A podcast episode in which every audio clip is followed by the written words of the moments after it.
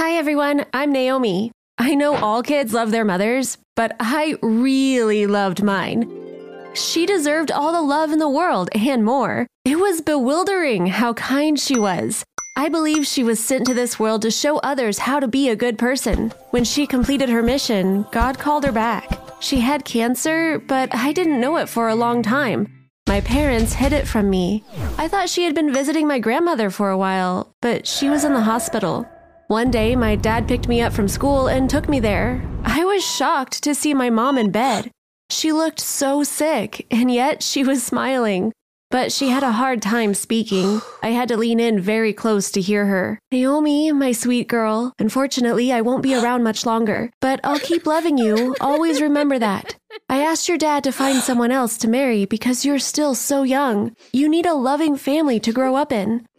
Please love your new mother. Be a happy family. That's how I'll be at peace. It's all I'm asking of you. This is how my mom said goodbye to me. She died a few days later.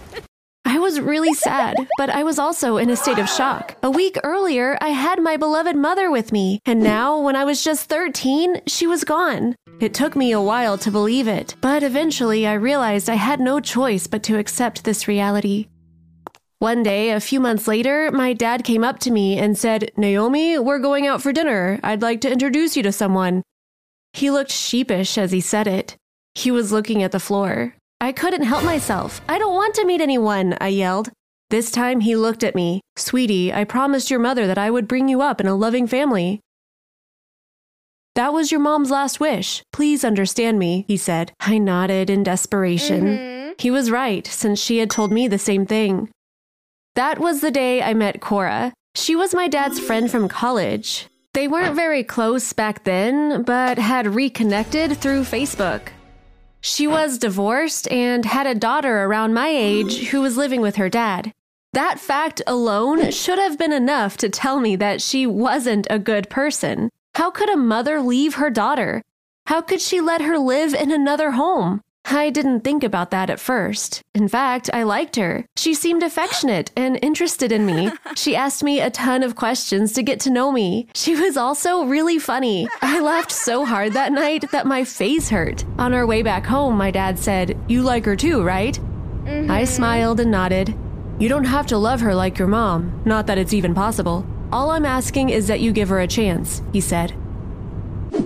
I don't know if he would have listened to me if I'd said I didn't like her, but I still regret being so positive about her. After that, things moved really quickly. They got married, and Cora moved in with us. Now I had a stepmother.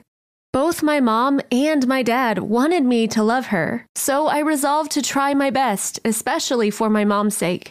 However, I quickly realized that this wasn't possible. Cora was like the evil stepmother in fairy tales. Every day I would discover something new I didn't like about her. For one thing, she was a control freak. She didn't want the door to my room to be closed. Whenever I closed it, she'd open it. Finally, she made my dad remove the door. The excuse was that the door had to be painted. It turned out that she was also really selfish. Her doctor told her to consume less salt or cut it out completely if mm-hmm. possible. From that day on, she started cooking without salt. She wouldn't even allow us to have salt on the table. She said she'd be tempted to use it, and therefore we couldn't have any either. She also had weird obsessions. For example, she'd never use a public bathroom. She believed that she would get all sorts of diseases if she did. She wouldn't let me use them either because she said I'd be bringing the bacteria home if I did.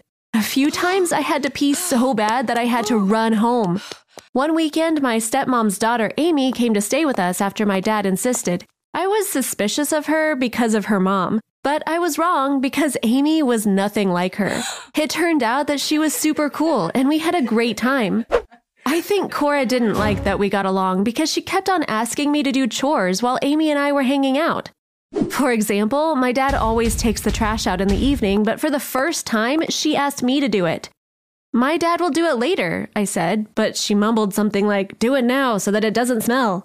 This was just one example. There are so many other things. She made me water all the plants. She made me clean the bathroom after she took a shower. She made me go out to the store to buy batteries for the TV remote and stuff like that. We were surprised each time. Amy knew her mother much better than I did and said, You never know what to expect from her. I'm sure she has her reasons, but only she knows what they are.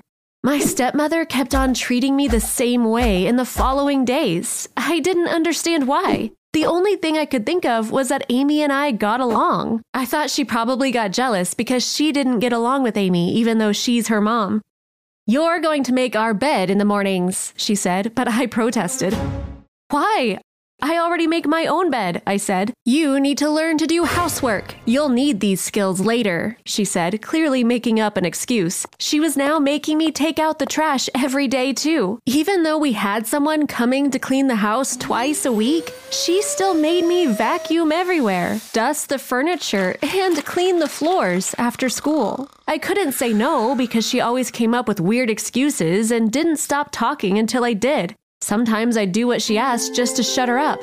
These were acceptable to a certain degree. The last straw was when she told me to wash her car. I won't wash your car. Who do you think I am, your personal maid? This is way too much, I yelled. She started crying right away. I didn't know how to react. This grown woman was crying like a baby. I ran to my room. If my room had a door, I would have slammed it. Cora cried nonstop for hours. When my dad came home, her eyes were swollen. He was surprised and asked what was wrong. Nothing, she said, acting like she didn't want to tell him. My dad kept on asking, so she finally gave in and told him what was wrong. Apparently, I was treating her like an enemy since the day she moved in. I was being rude to her when she spoke to me. I was trying to come between her and my dad. I could clearly hear everything she said. She was making up all sorts of lies, but she put me in such a terrible position that if I told my dad that she was lying, it was as if I'd be confirming all that she was saying. My dad came into my room hours later. He just said, I didn't expect this from you.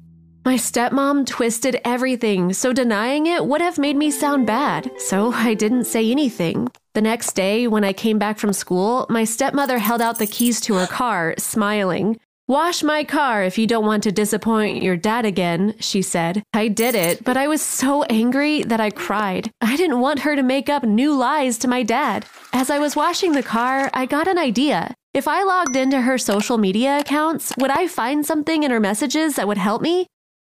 After washing the car, I took out the trash, cleaned the bathroom, and took out the laundry from the washing machine.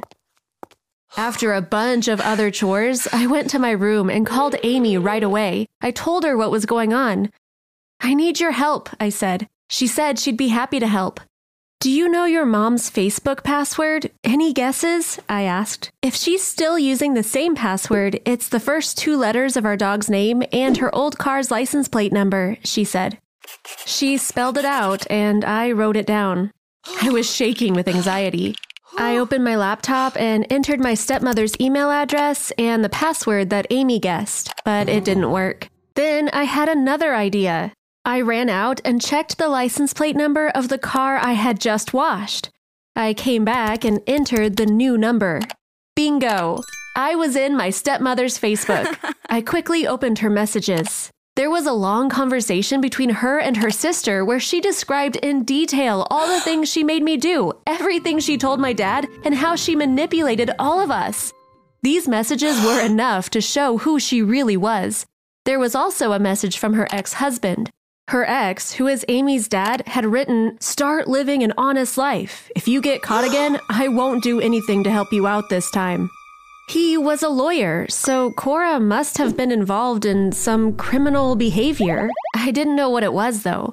You can guess what happened afterwards. When my dad came home, I called him to my room. I know it was wrong, but I had no other choice. You need to read Cora's messages on Facebook, I said. My dad sat calmly and read through everything. He didn't say anything. He just took down some notes and made screenshots. Then he kissed me on my forehead and left. A while later, I heard the front door close. I guess my dad didn't want to have this conversation at home. He and Cora went out. When I went to bed, they still weren't back. When I woke up, Cora wasn't at home. While I was at school, she packed her stuff and left. I never saw her again. Naomi, this was all my fault. I'm really sorry. I think we dodged a bullet. I talked to Cora's ex husband. Turns out she mm-hmm. really is a psycho. Terrible things could have happened to both of us. Thankfully, she can no longer hurt us. We'll get through this together, he said. Since then, my dad and I have been living happily in our home with my amazing mother in our thoughts.